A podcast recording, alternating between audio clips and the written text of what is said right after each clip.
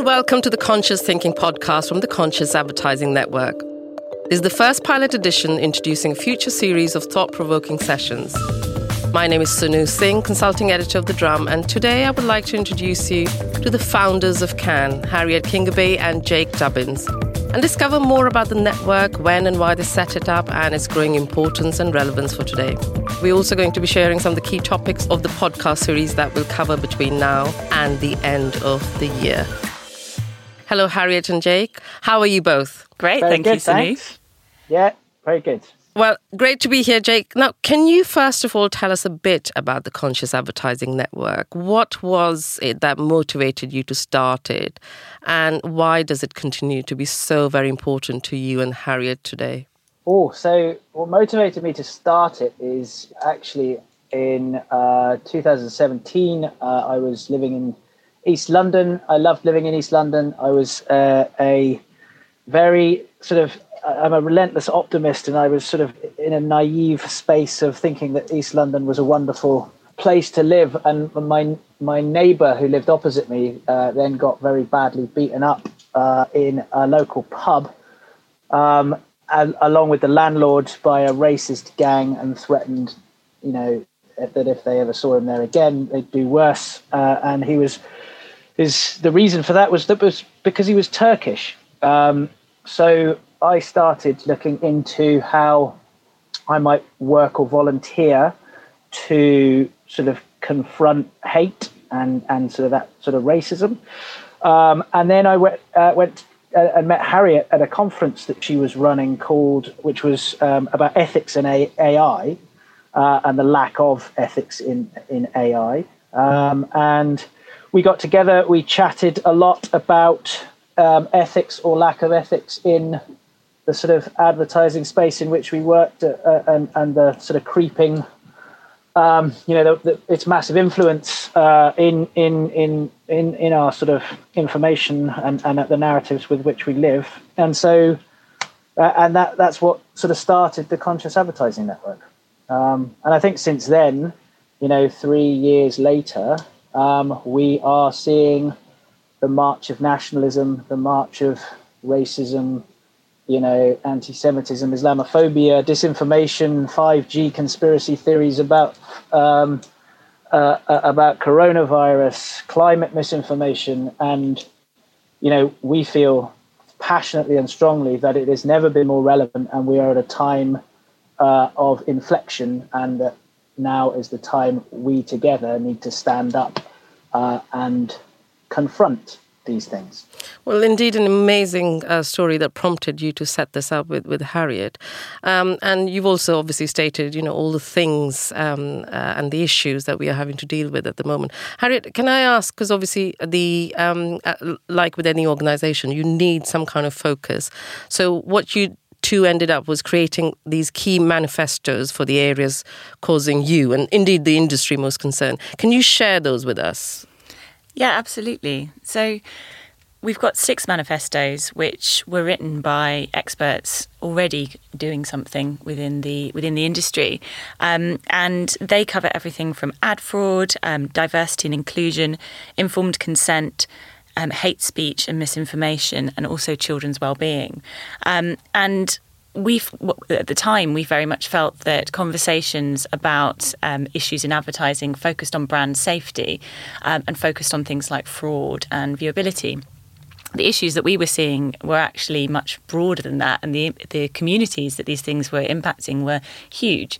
So, for example, advertising um, has a, a, is funding large amounts of hate speech and fake news completely inadvertently, but that's having massive impacts on communities from travellers right through to um, you know, kind of religious groups. And we just felt that we needed to broad, broaden the conversation really, you know, hugely, take it away from just being about brand safety to actually being about human safety, and also to create start to create more holistic discussions because only with more holistic discussions when you've got um, affected communities at the table can you start to create you know kind of better solutions. So those manifestos were were created by people like um, uh, Creative Equals for diversity and inclusion. There was a conglomerate of hate anti-hate um, charities that worked on the hate speech manifesto, um, and we pulled in all sorts of uh, we pulled in all sorts of um, initiatives that were already happening. So the idea is very much with our manifestos that then we're not reinventing the wheel. There's lots of diversity initiatives going on. We wanted to signpost to the ones that are really, really effective, um, for example. And where there was a gap, where there was a gap in understanding between the, the, the industry, the industry, or where um, other institutions had created solutions that we felt were really strong, then we'd also signpost to those. So, for example, um, we, we signpost to the work that the UN has done around what, uh, defining hate speech and also um, how, you know, the guidance around how you eradicate hate speech, but also maintain free speech, um, because that's very, very important as well. So, um, you know, essentially there are kind of six six roadmaps um, that organisations could t- can take and, and, and embed within their their procurement process to change the default, to change the way that advertising is bought and sold.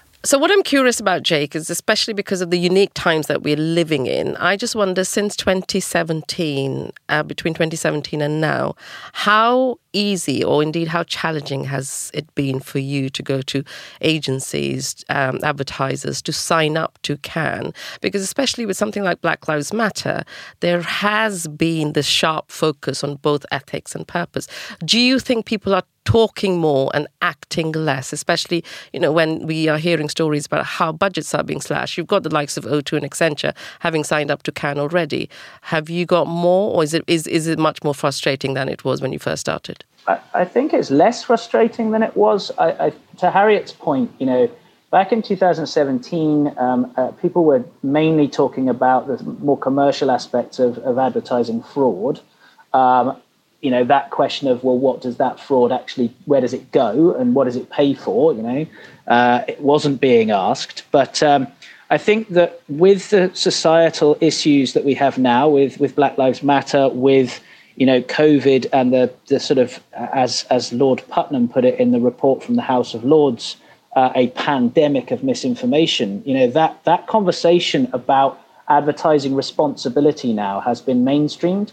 You know when we were at you know marketing conferences a couple of years ago, you know the conversation wasn't about you know hate speech and fake news. Well, it, it is now. You know the Advertising Association's conference, the lead conference this year, they talked much more about responsible advertising, and and and at the ISBA conference, exactly the same. Um, so I think that you know we were a group of people back then. Nobody really knew who we who we were. But you know, we've really tried to bring together big brands, agencies, and civil society to try and answer these questions for, for, for the long term. And, and, and that has meant that big agencies, big brands, you know, we had, you know, one of the biggest banks in the world talking to us recently. We've had all six of the big network agencies now, you know, uh, engaging with us properly and not just finding out, but looking at the manifestos, implementing them. And the point of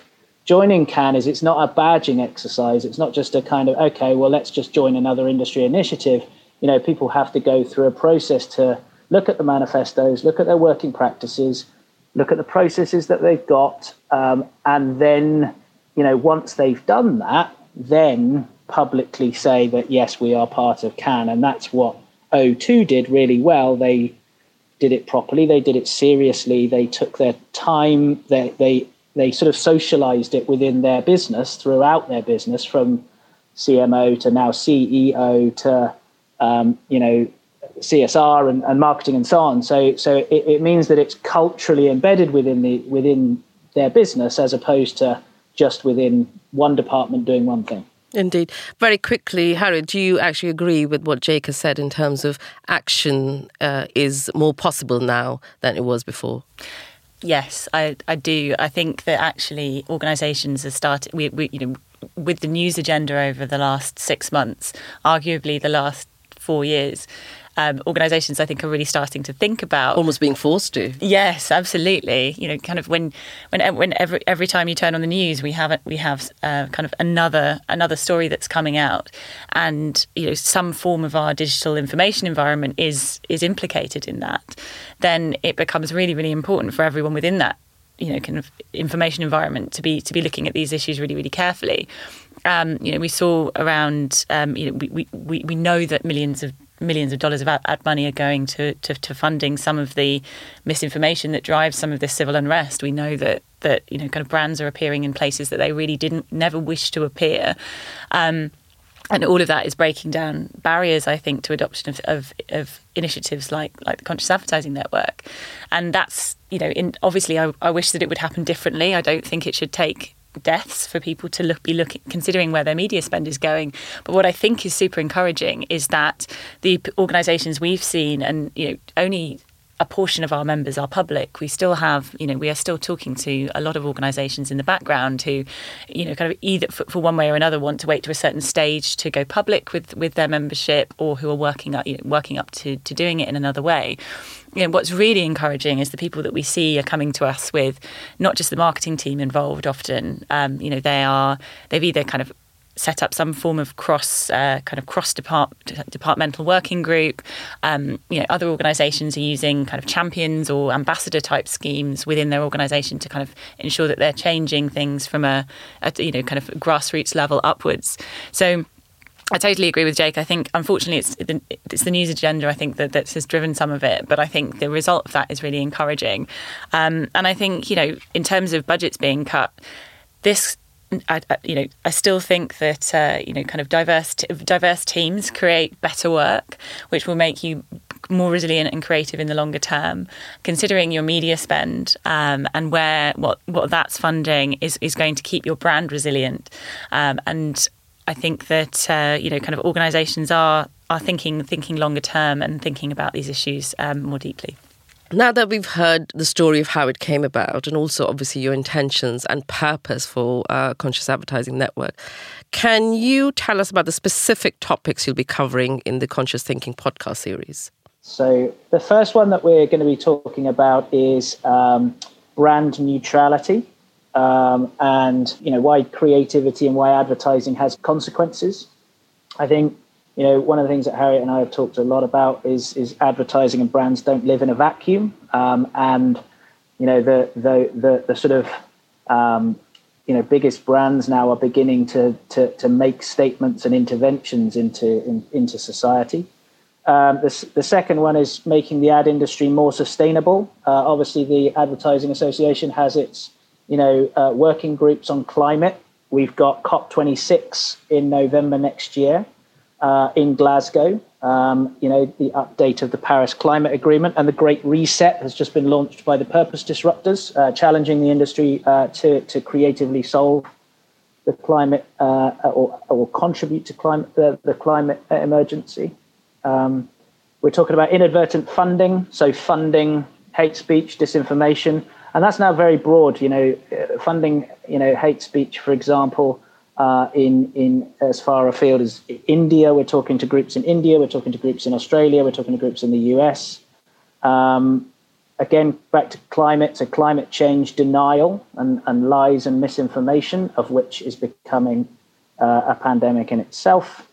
Uh, and then we've got also talking about uh, blocklisting and how we can fund a diverse and pluralistic media and protect quality journalism that is also because of lazy block lists is being funding is being cut off because uh, content verification systems and advertisers are just saying, "Oh, it's too difficult. Let's just block coronavirus, George Floyd, and Black Lives Matter because it's all too difficult." And that clearly then defunds quality journalism. So that's a kind of whistle stop tour through some of them. We can go into them in more depth though. and and you've got one because you've got this is a six part series. You've got one for Christmas as well, haven't you, Harriet? We do. So we're going to be uh, doing a bit of a roundup on what presumably will continue to be an exciting news agenda, but also some of the the stuff that has been covered in in the in the five podcasts previously. Brilliant. So, thank you both of you for having me. Thank you both of you for actually talking through the Conscious Advertising Network. Also, a huge thank you to our hosts, the Factory Originals Podcast Lounge, who hosted us today, and also the Nerve Music Library as well. Thank you all, and thanks, listeners, and keep on watching. Bye bye.